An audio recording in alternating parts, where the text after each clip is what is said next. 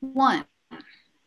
Hello, everyone, and welcome to the 34th episode of the Atlas Society Asks. My name is Jennifer Anju Grossman. My friends know me as JAG. I am the CEO of the Atlas Society. We are the leading nonprofit organization introducing young people to the ideas of Ayn Rand in fun, creative ways. Today, we are joined by an old friend of mine, Michael Walsh. We are going to be taking questions in the second half of the interview. Uh, so please, you're welcome to go ahead and submit them now in the Zoom chat box or also uh, just type them into the comment section on YouTube. Um, Michael Walsh's career has spanned journalism, screenwriting, and music review. He was a classical music critic for Time magazine and a columnist for National Review.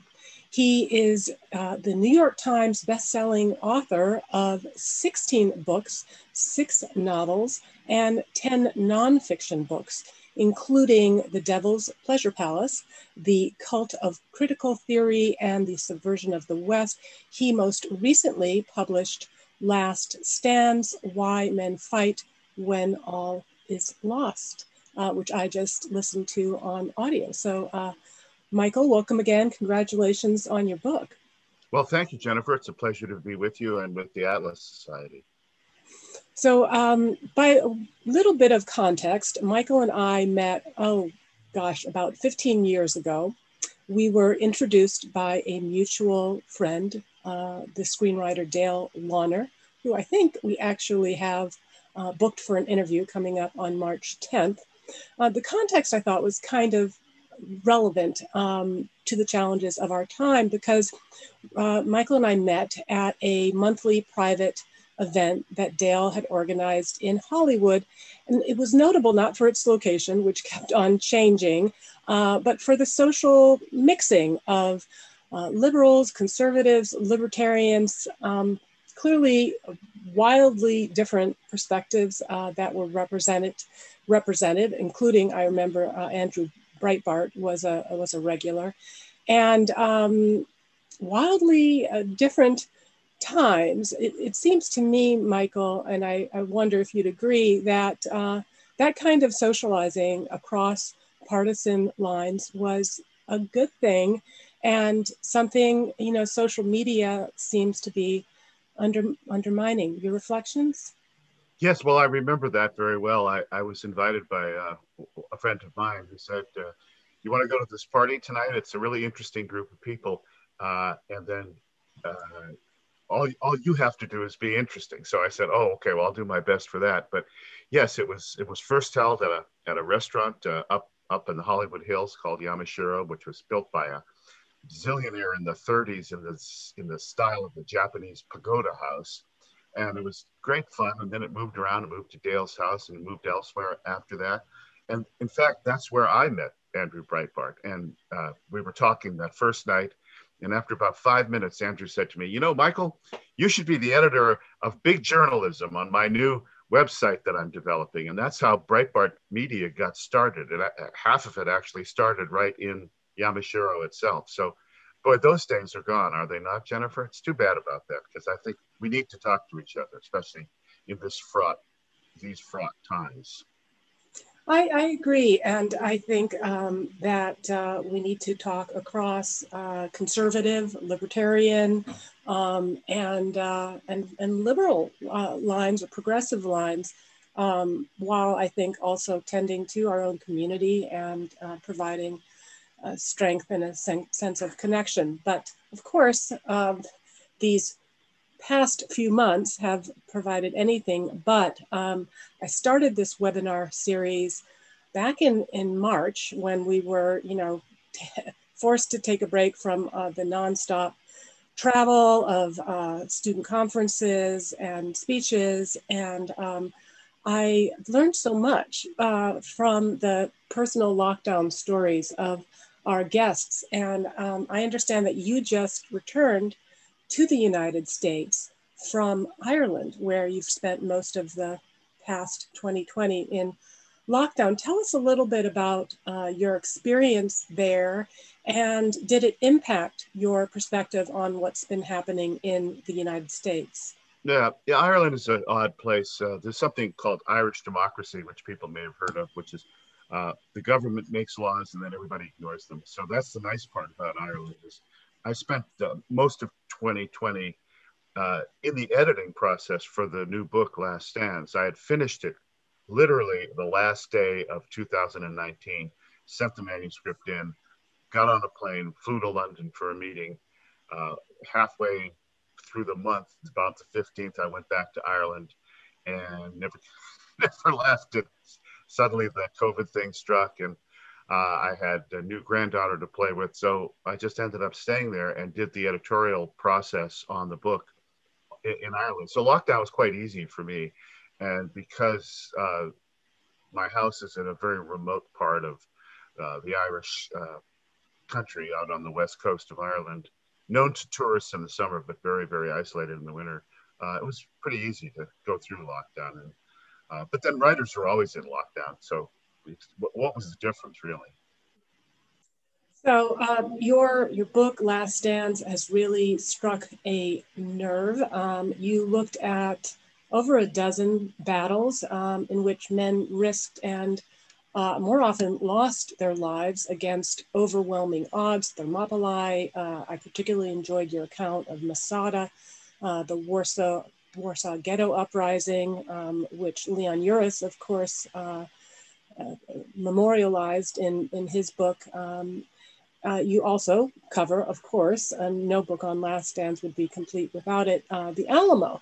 Now, the, the Alamo, of course, most recently has been um, in the news, uh, including some commentary by the chairman of the Texas Historical Association uh, downgrading the military significance of the battle, saying it's a myth perpetuated to commemorate whiteness. Uh, thoughts on that that controversy? Yeah, uh, the Alamo uh, is an interesting one. It's politically correct, incorrect now to admire the Alamo. Uh, what used to be kind of the centerpiece of Texas, te- Texasism, you know, what, what it means to be a Texan was so tied up with the Alamo.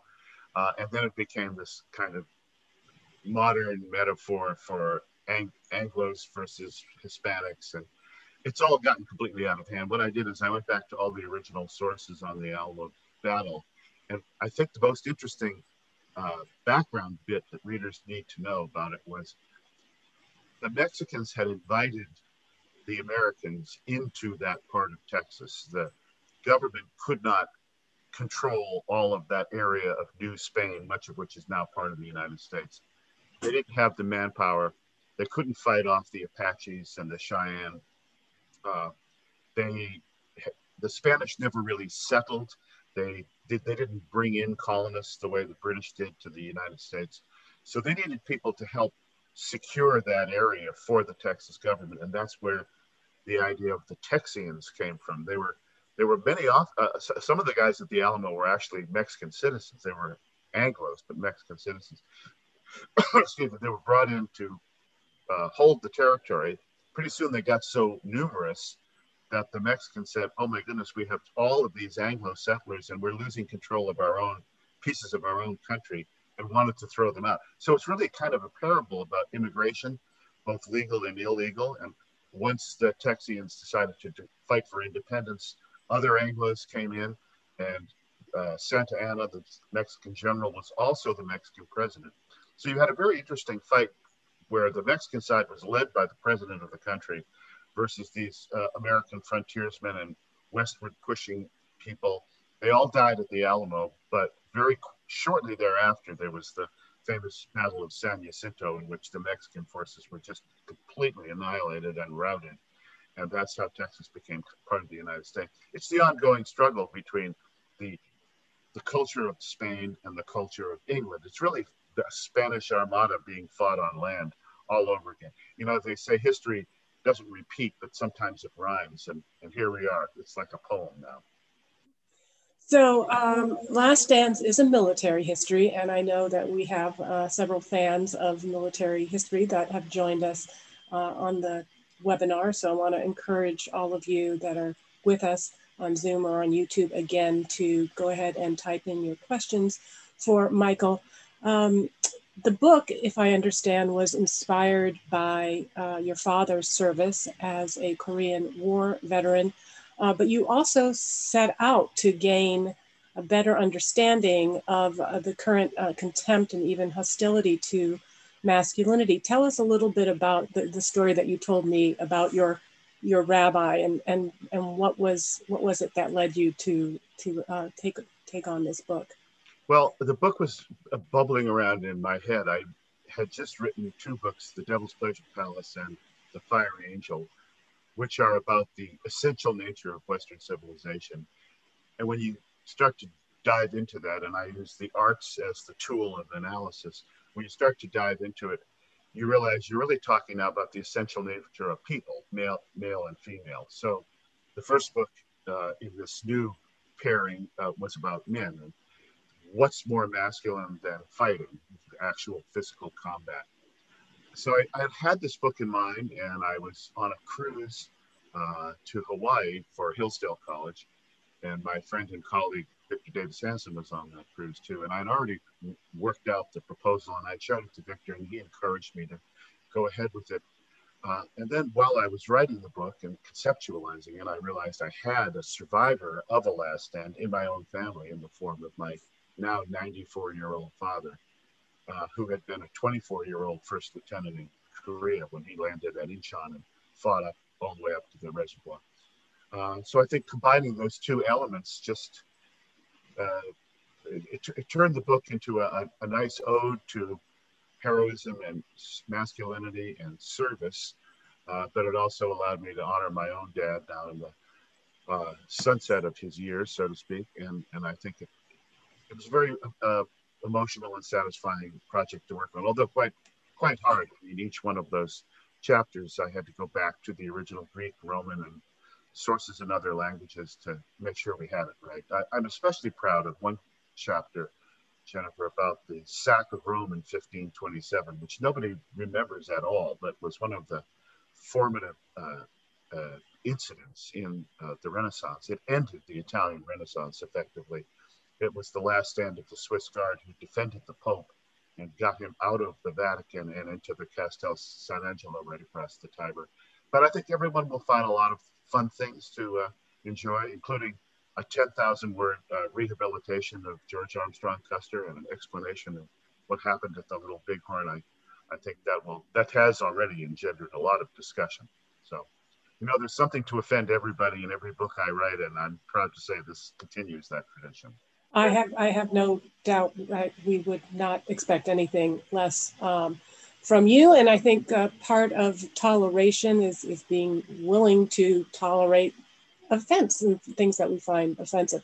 Um, so you are planning a twin book for Last Stands, focusing more on uh, femininity. I, I, guess the working title is Trojan Women. Yeah. Another another author who had very emphatic uh, and somewhat controversial views on masculinity and femininity, of course, is Ayn Rand. And um, her, her views on, on that are not central to, uh, to the philosophy of, of objectivism, um, but, but she, she did t- write about uh, the essence of femininity as quote unquote hero worship, the desire to look up to a man and uh, and that an ideal woman uh, was a quote man worshiper. Um, and an ideal man uh, is the highest symbol of mankind. What is your perspective um, exploring the the nature of femininity? Well, I would start by saying that my perspective in everything I write is to base it on historical principles. That doesn't mean write a historical novel or even write a book about history.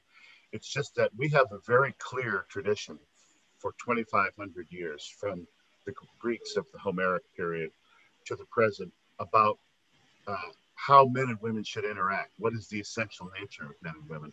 My argument with the feminists right now is that they're trying to overturn that history and posit a different reality, which so far only exists in their heads. Uh, has the relationship between men and women changed? It's evolved but is it fundamentally different? I don't think so. And an example of this, uh, as I'm doing the research right now for this book, which, as you mentioned, I'm calling the Trojan Women, uh, in part because that's the name of a wonderful play by uh, Euripides about the four principal women after the fall of Troy and trying to put their lives together while their fate is being sealed by men, such as Agamemnon, obviously. Cassandra is one of the characters in that. Uh, there's a statue of uh, the famous incident known as the rape of the Sabines, which is a mistranslation.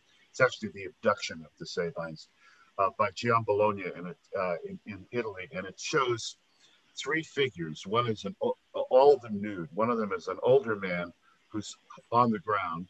One of them is a younger, more virile, strong man who's kneeling on him and elevating in his arms a naked woman so that she becomes the, the peak of this sort of giant triangle. And I think that's a wonderful image as far as Western men and, and women are concerned in terms of flipping the narrative in a way that while the woman is being abducted, she's also being held in the highest esteem and an object of desire and, and indeed necessity because the Romans abducted the Sabine women because they needed women to produce children because they didn't have any women in Rome in the early days. So it kind of symbolizes everything I, I think I'm going to be delving into in this new book. And I don't think it's uh, it'll make some feminists mad, but again, as I say, if I'm doing my job right, you got to make somebody mad. But I think it's a symbol of the relationship, the one, the younger male superseding the older male to get at the desirable woman. Uh, it's a good place to start. So I'm just tucking into this project now. Well, talk to me in two years. We'll see how it turned out. Yeah, well, I'm very, very interested in it. I've written uh, myself on um, sort of ideas of, of, objectivism and how they uh, connect with relationships and and uh, women um, should be should want to to be put on a pedestal. You know, I, I know obviously there's downsides to that, but I I've written that uh, we should want to be put up on high where we don't get uh, stepped on or ignored. So, um, so I think that's interesting. Another thing that was interesting to me in your book was uh, the questions that you raised about heroism, including heroism in the service of a bad cause. Ayn Rand uh, explores that as well, with some of her most compelling heroes being doomed Soviet commissars. Um, how should we think of this, not just historically, but today with the demonization of uh, those with different political views? Yeah, that's boy. There's, uh, she raises so many interesting issues. Just to touch on the feminine thing for a second, obviously, uh, Dominique and Dagny are certainly uh, not weak women. Uh, as, as, someone said in, in uh, Atlas Shrugged, the princess sleeps with all three princes. And both of those women are objects of desire on the part of the men who are competing for them.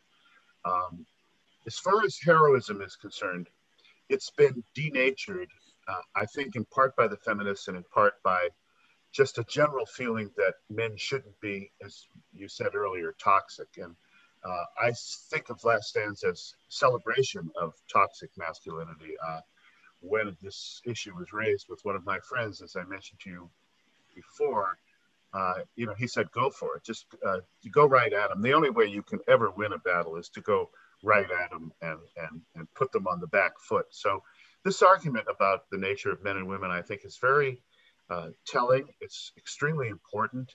Uh, I think one of the reasons young women are so unhappy is that the young men in their lives are so unheroic, so unmasculine, so just generally weak. And women may say they want the kinder gentler guy, but in the end, they all run off with the Hell's Angels guy when he shows up on the motorcycle, don't they? I'm, I'm just, you know, I, I wouldn't know, of course, but uh, I think that women are attracted to those big, strong guys, and certainly the history of the literature.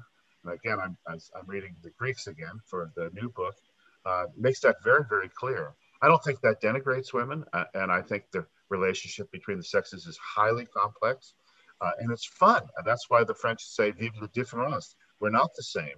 Uh, we have to figure out how to live together.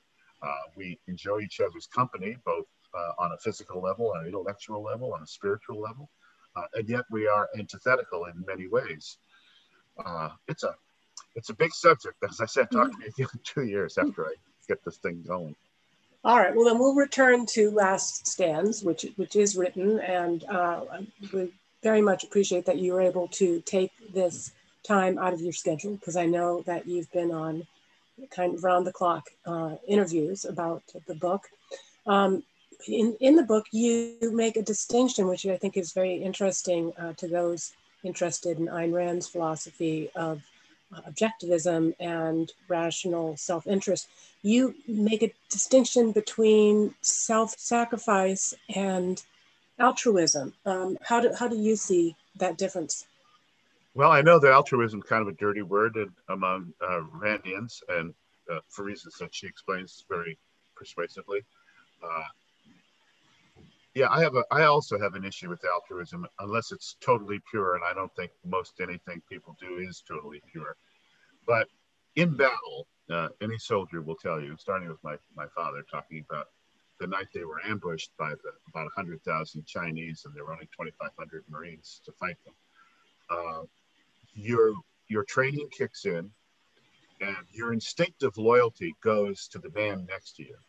Uh, people go to war for big reasons of state, you know, uh, for God, for country, for duty, for honor, uh, for treaties. World War One started with uh, the assassination of the Archduke, but what tumbled all those dominoes were the treaties that held all these countries together. So pretty soon, over a relatively minor assassination, uh, the whole world was in, in flames. So for men, heroism is something that happens. You don't seek it. Uh, nobody in battle wants a guy who wants to run out there and get killed. That's the guy you don't want in your unit. But you do want the man next to you to be willing to sacrifice himself, not just for you, but for everybody else in the unit. And so the great stories of heroism, the guys who win the Congressional Medal of Honor, and you read what they did.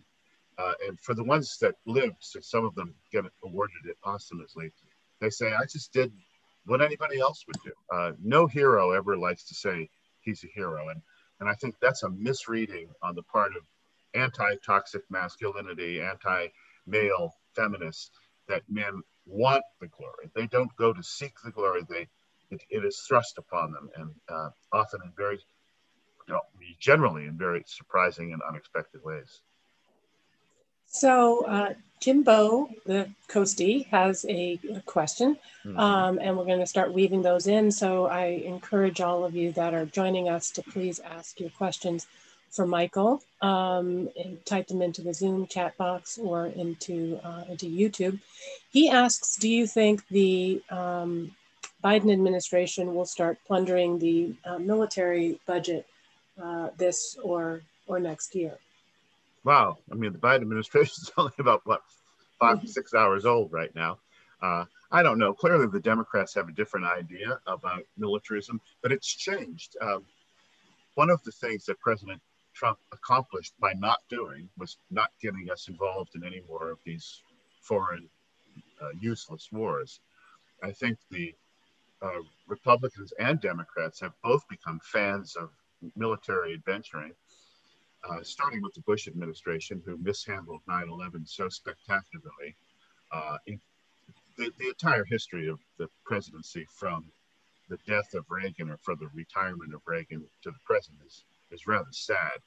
Uh, but there's no reason that the United States forces should be in Afghanistan. None, zero. That war, war should have been over two weeks after it started.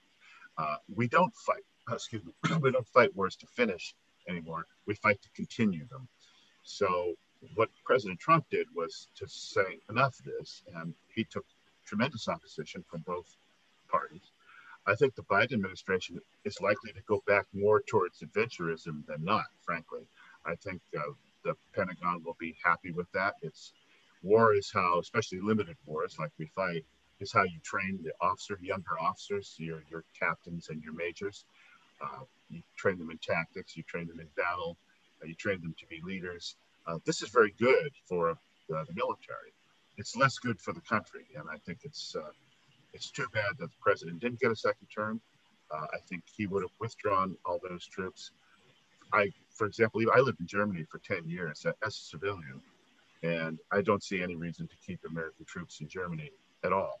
But the Germans were the ones that always tried to block that because they're a very valuable set of pawns against any further Russian adventuring. Similarly, in South Korea, uh, our troops are there. There's 30,000 guys there uh, as tripwires in case the North Koreans attack again.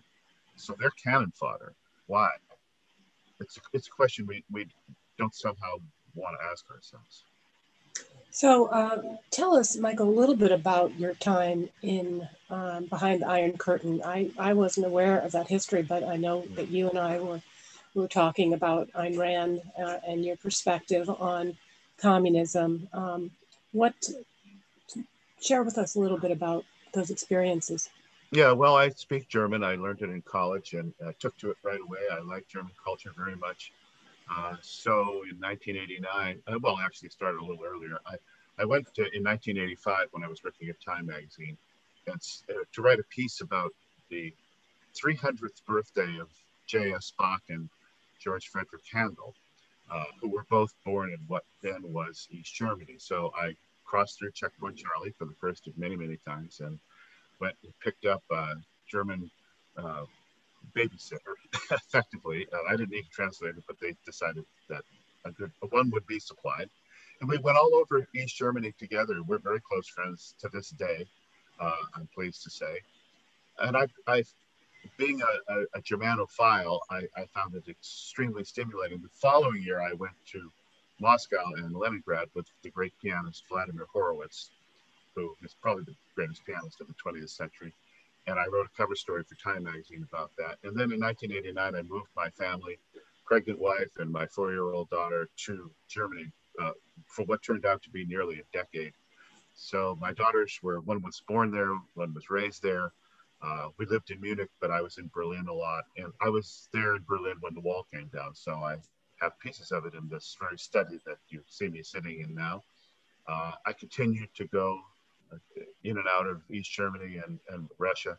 Uh, and I finally left Russia to, about two months, or no, about two weeks before the coup against Gorbachev in the summer of 91. And then the Soviet Union collapsed shortly after that. So I got a front row seat for the biggest event of, of uh, my generation's lifetime. So, as the father of two daughters, two, two uh, grown, grown women now, um, we have an interesting question from one of our supporters, Douglas Bassberg, who I encouraged to join, and I'm glad to see that he has. Uh, he asks, "Can women can women be heroes?" Um, he thinks so, uh, and nothing about heroism um, precludes being a woman. Oh no, I, I agree with that. I don't think I mean, Ayn Rand was a hero. Yes, yes. I, I just heroines. Heroines. Uh, yeah, I like to keep the language gendered. right uh, you know, best actor as a woman. Now, how about best actress? Well, I know you can't. Okay, so uh, yes, women can be heroes. Uh, it depends on how you define heroism. Obviously, we've had, and I'm going to point out in this book, uh, women can be tremendously influential. I'll give you an example uh, that I think our listeners might, uh, viewers might like to know about. There's a woman who I'm currently madly in love with. Oh man, is she the best most gorgeous, brilliant woman ever. Unfortunately for me, she's been dead for a thousand years, but that's not stopping our affair. I'm telling you this right now. Her name is Anna Komnene. And Anna Komnene was the daughter of uh, the Byzantine Emperor Alexei, Alexius I uh, in the late 11th and early 12th century. So she has left us something called the Alexiad, which is her biography essentially of her father, but her comments on philosophy and history and everything else uh, at the time of the First Crusade. She knew all of the Crusaders. She knew Godfrey of Bouillon. She knew Bohemond uh, of Taranto. She knew Tancred. Uh, all these legendary figures from the First Crusade came through Constantinople. And Anna Komnene was the woman who was um, recorded that, who actually took part in a, in a coup. She wanted, uh, after her father died, a diff- different emperor, and then was sent off to a in nunnery for the rest of her life, where she wrote these works. You know, women can be heroes in that sense. I don't think on the battlefield, maybe they can. I don't know. I haven't been fighting with women on a battlefield before. Uh, but I just think it's it's how we define it. And there's nothing wrong with women not fighting on a battlefield. I don't understand the push for it. I don't think it's particularly valuable, other than as a sop to third wave feminists. I think it's dangerous for women, and I think it demeans them. So um, with that uncontroversial statement, I'll give you back the floor. Um, so, in in uh, discussing one of your other best-selling books, um, you cover postmodernism, which is a a subject that uh, that we spend a lot of time on at the Atlas Society. Uh, of course, our senior scholar Stephen Hicks wrote explaining postmodernism, and we have our pocket guide to postmodernism. Uh, so, uh, your book, The Devil's Pleasure Palace: uh, The Cult of Critical Theory and the Subversion of the West, you warned against um, the, uh, the, kind of cultural and political dangers of dis- diminishing the concept of the heroic. Um, I tend to think of heroism as uh, overcoming great odds, as um, persevering against hardship, uh, accomplishing something um, even in the face of adversity. Uh, and we have a lot of adversity now. So, uh, would love your thoughts on how we can encourage young people to see the value uh, in being heroes in their own lives. And that doesn't necessarily uh, mean, need to mean being a hero on, on the battlefield. It could just be being a hero um, in, uh, in uh, holding your job, finding a job, starting a business. Um, and uh, and getting an education, and sometimes you know standing up uh, for what you believe, even though the consequences uh, may be very detrimental. Yes, that's precisely right.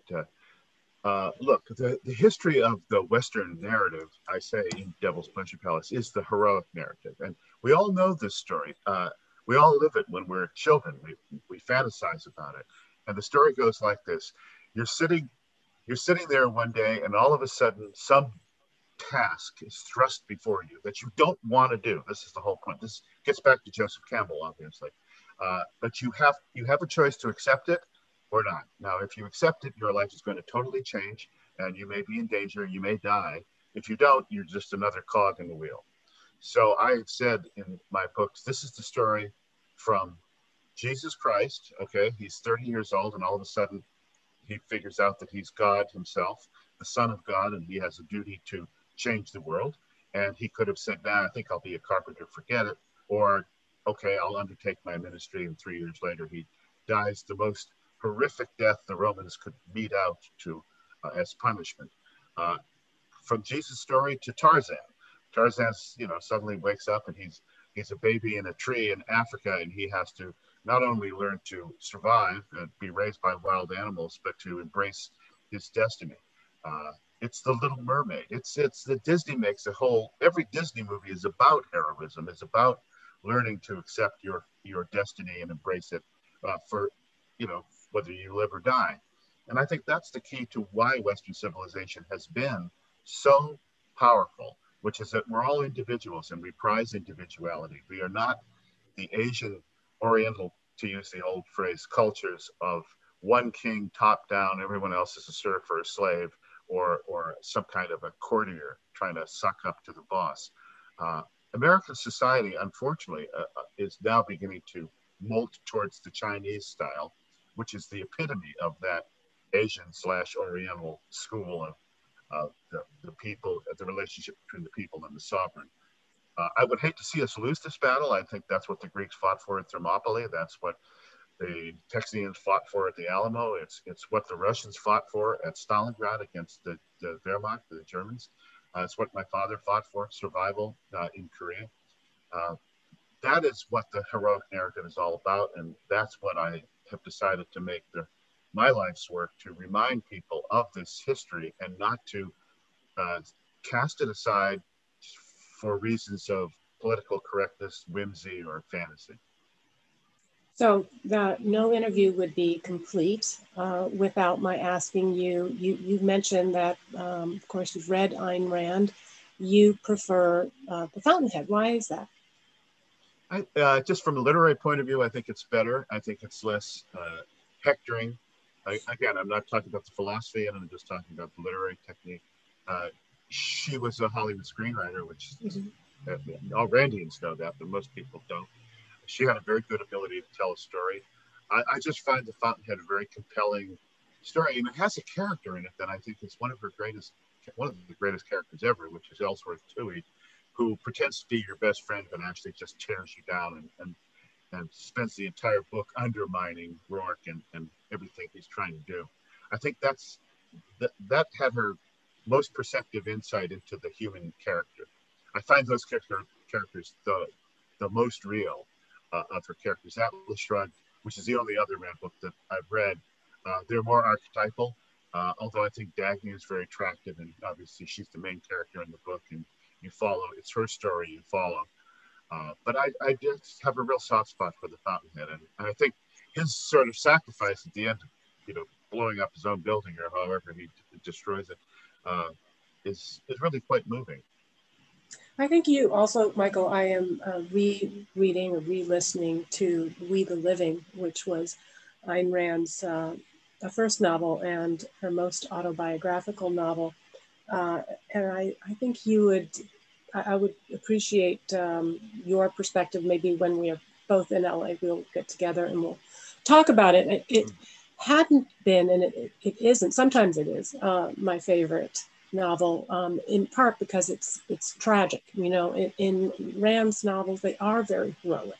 They're not sort of uh, journalistic and just describing uh, things as they are. She's recreating things as they should be. Um, but uh, in We the Living, it, it takes place uh, in the early days of the Soviet Union, and the, and the characters are, are, kind of doomed in in that regard.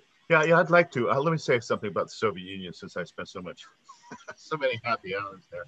Uh, that was a country that when I came back from it the first time in 1986, I, would never, I'd been in Berlin in, in all over East Germany in 85.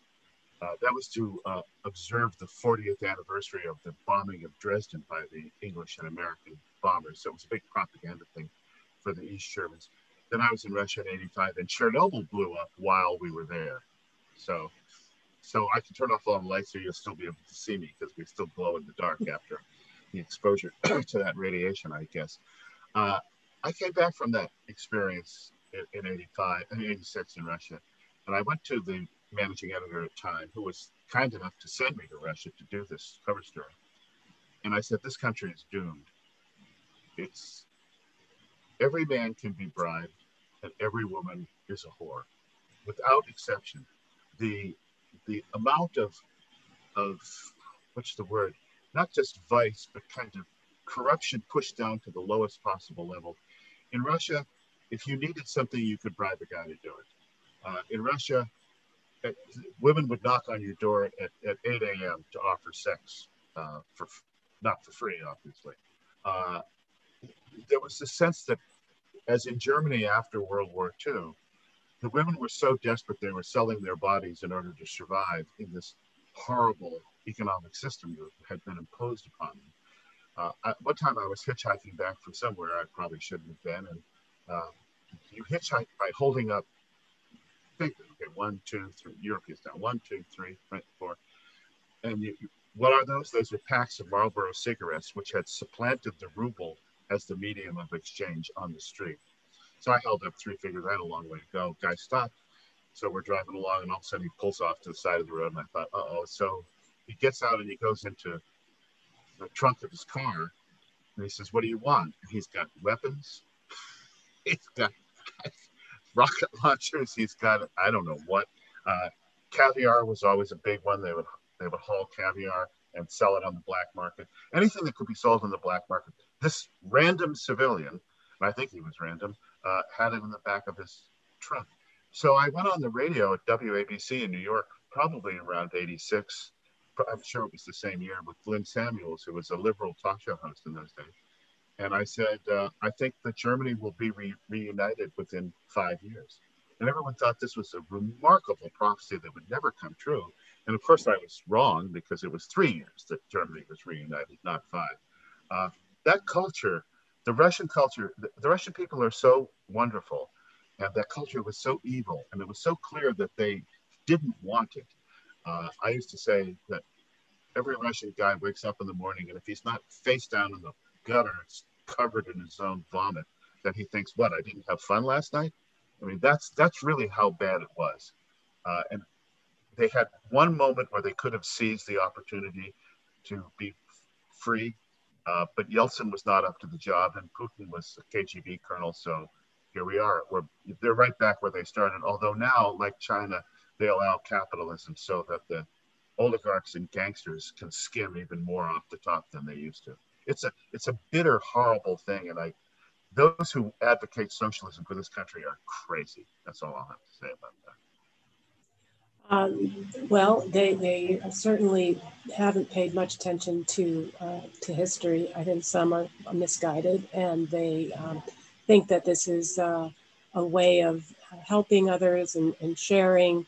Um, but and yet, I think there are still others that are immoral. I mean, that go beyond crazy. That are um, immoral in the sense of covetous, of envious, of uh, of not being able to make it in a free market and wanting to tear achievers down. And then, of course, um, greedy in terms of uh, the, the, desire for the unearned. Yeah. Uh, there's there's going to be inequality uh, under socialism and communism. It's just uh, it's a different. Um, it, the government controls who who's at the top. Right. Well, two quick points about that. The greedy ones who want to tear people down are Ellsworth Toohey. That's that. That's who that guy is. And then the idea that socialism is kind of a form of altruism at gunpoint really makes it repellent. Uh, not only is it are you suspicious of the motive, but you're certainly not happy with the its implementation of it. Uh, it's impossible to argue for socialism and communism, and yet people do. And yet every generation, this poison that starts with Marx and goes through Lenin uh, philosophically, uh, actually starts with Rousseau, who's really the worst bad guy of all time uh, it, it, just goes right back in our veins, and we can never seem to not be attracted to the drug dealer who wants to hook you on this nonsense.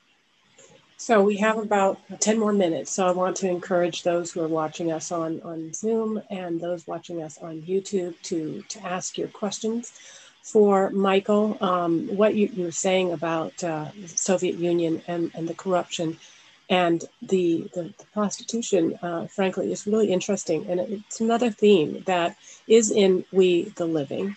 Um, spoiler alert, uh, of course, the, the heroine uh, becomes so desperate. She's so in love with her ideal man uh, who uh, is developing tuberculosis that she um, essentially takes a friendship that she had with one of these doomed Soviet uh, commissars, and it it kind of not exactly at her instigation, but it, it turns into um, prostitution. Uh, mm-hmm. That this was, but for her, a way of of getting the money that she needed to to pay for her uh, for her lover's treatment. Um, but of course, Rand being a, a, very good writer, it, it became complicated, and our feelings about uh, the the commissar, you know, Andrei Taganov, were uh, complicated because he, in, in many ways, had a lot of um, admirable qualities. Yeah, well, uh, just recently, the New York Times did a piece on women who have lost their jobs due to COVID or are making, finding it hard to make ends meet. Uh, you know, and often they're, they're, generally not married, but they have children and they're in a tough spot. And they're now taking to a site, I think it's called OnlyFans or something, where they can post uh, videos and still photographs of themselves. And, and the Times, of course, celebrated this and wanted to say, while yes, there's a sexual element involved, i.e., male release, uh, men paying for this service, etc. They're not really prostitutes. And, and I thought, well, how fine are you going to cut this? Uh, are, are, is the New York Times, which has never found a silly social uh, idea recently that it didn't want to advocate, is it really saying this is not in some way, at least virtual prostitution? And have we pushed women to that point again by this COVID craziness, which, uh, as you know, I think is absolutely ridiculous. And it's one of the things that cost, it's one of the reasons Trump's not in the White House today, is that he fell for the Fauci Birx panic over COVID. But all these things have social implications. And if we're just back to uh, the, the caveman era, well, we, we haven't made any progress at all, despite what the progressives are trying to do to us. I, I just found it so ironic that the Times would celebrate this, uh, even though it doesn't want to admit what it really possibly is.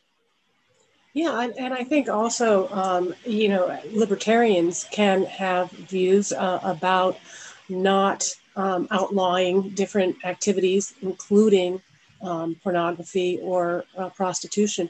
But, but I think we lose something when we're, we, we take that and we uh, either uh, just are apathetic about it or aren't able to say, you know, no, this is actually not at all what I would want for my daughter, not at all what I would want for my son. And I and I think it extends to to men as as well, young young men that um, that are are getting seeing that there's a sort of an easy uh, way out and that are that are preyed upon um, by by older men that are uh, looking for for sex and um, they, they fall into that lifestyle and it's I think it's yeah. very tragic. Well, all these progressive ideas, if you go back through history, they always end up back where they started. So uh, the end state of any progressive idea is gunpoint, is some kind of fascist thing, and then a reversion.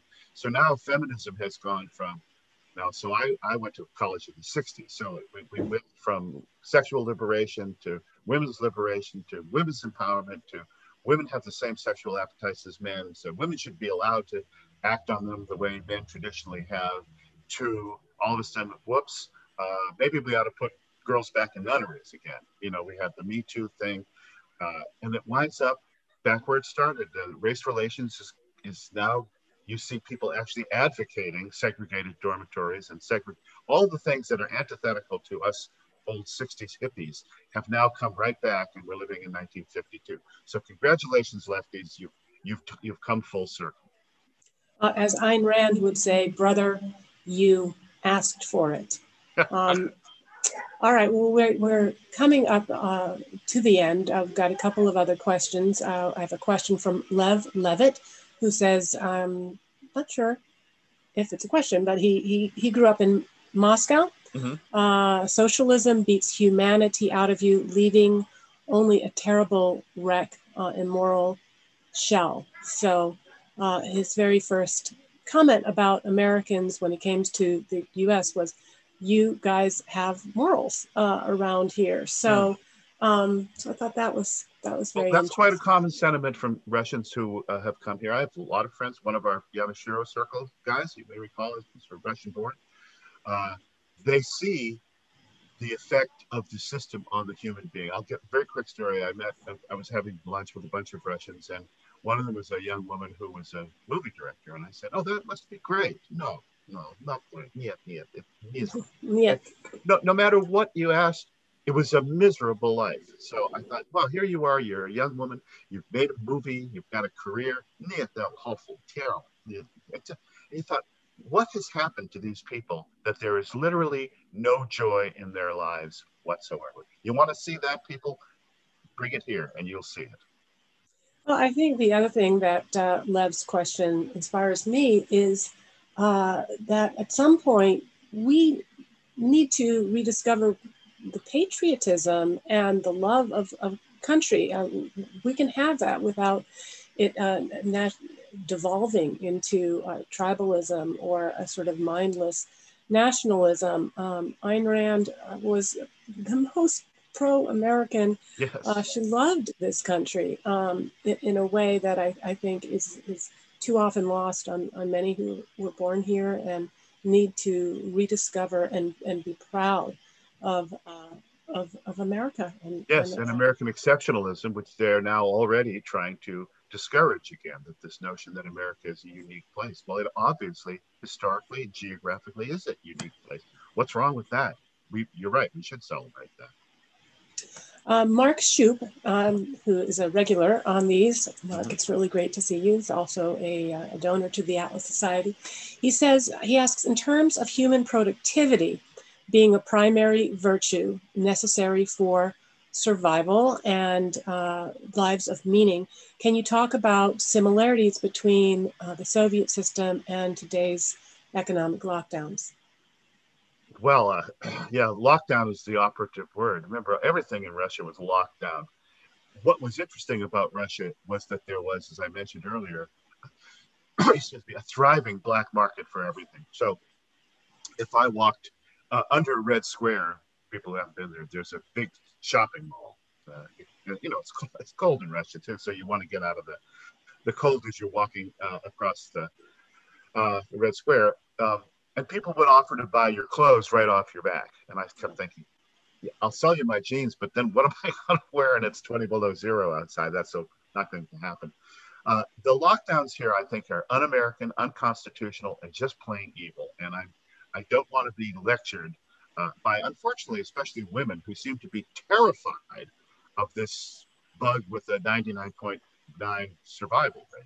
Uh, the media has gone all in on this, as the media did in the Soviet Union, to push the party line. You will see no break uh, between the Times and the Washington Post on any of this. And they've, they've, they've reduced the population to slaves wearing muzzles. Uh, I went into the post office the other day. Guy said, "Hello, hey Michael, how are you?" I said, and there was a bunch of people standing in line. I said, "Everyone in here is dressed like a bank robber. I have no idea who you are." So I'm I'm the one guy that's standing up against muzzles. I refuse to wear one. Um, it's just it's inhuman, and as I say, it's unconstitutional. They've taken away our our right to free association our, our liberty of movement, our right to free expression in some cases, and no one's fighting back. And I think the reason that the Trump voters voted was to preserve freedom. And I think the Democrats, for whatever reasons, are much less attracted to freedom than they are to uh, control. Well, um, I, I, hear you on the on the gender differences. Um, I um, I I also look at the data. I do wear a mask when I am around uh, my parents, not not indoors around them. I'm staying here with my elderly parents here in San Francisco, and I get tested frequently mm-hmm. um, when I come back from travel. But yes, I've been traveling in Arizona, in Florida, in Texas, and um, and it is just a, devastating to see what's happening here in San Francisco. Yeah. No, no ideas of tra- trade offs, you know, no um, kind of human sympathy for so many people whose uh, livelihoods have been uh, destroyed.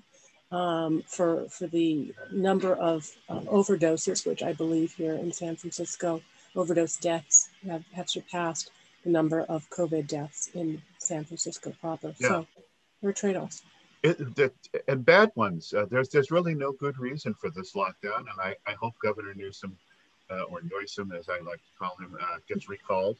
Uh, it, you know, can. The fundamental thing is it's inhuman. It's inhuman to be afraid of your fellow human being. I, I had to say to a woman the other day, I said, "Would you mind standing a little further away?" I said, "No, I'm not. I'm not radioactive. I'm not going to kill you." Well, that set her off. Let me tell you. But the idea now that you should fear your fellow man is crazy. We've seen much worse pandemics. This is a word they love because it sounds like panic in it. Uh, much worse throughout history. And I was just reading uh, Daniel Defoe's Journal of the Plague Year the other day here. Uh, he wrote about it almost analytically. Okay, so this is what happened. And now this London got through this great plague. The Black Death was horrible. But you don't find the writers of the period complaining about it. They notice it. But those were the days when people dropped dead in the street or they had carts coming by to pick up the bodies. I don't see anybody dropping dead in the street now. I, I don't believe this COVID panic for one minute. I just don't. Maybe that's well, the libertarian streak in me. I don't. I, I, I, think uh, we, we like your libertarian streak. Uh, the other thing that is important to remember is there are things that each of us can do as individuals, including um, being healthy, working on our immune system, um, getting some sun, uh, losing weight, and um, yeah, so um, being being careful and and cultivating a healthy immune system is, is so much a big part of it.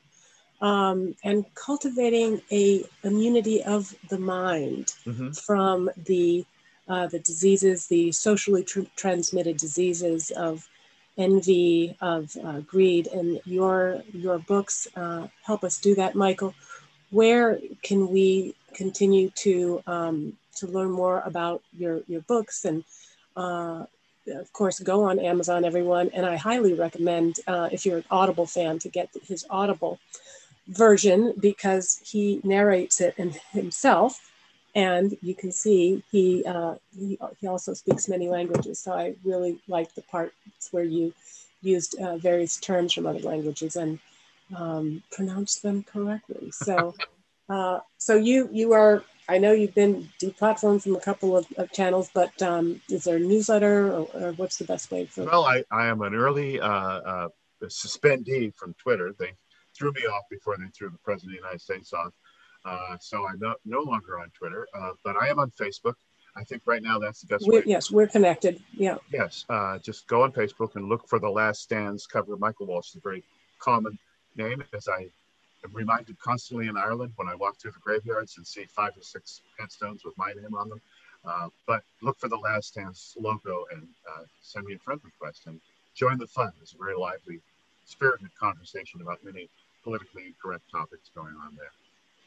Well, thank you very much, Michael. I'm excited we've got you on Zoom, so that that will definitely be one thing that you, that you've hopefully positively been able to take out of this. It was really wonderful to uh, to reconnect with you, and also you're going to reconnect with Dale. So we are going to get the all the old gang back. Let's get the band together, together Jag. All right, the band back together, and you have a standing invitation to come out to Malibu. I will host a maskless ball for you. That would be great. Thanks so much. Thanks, everyone.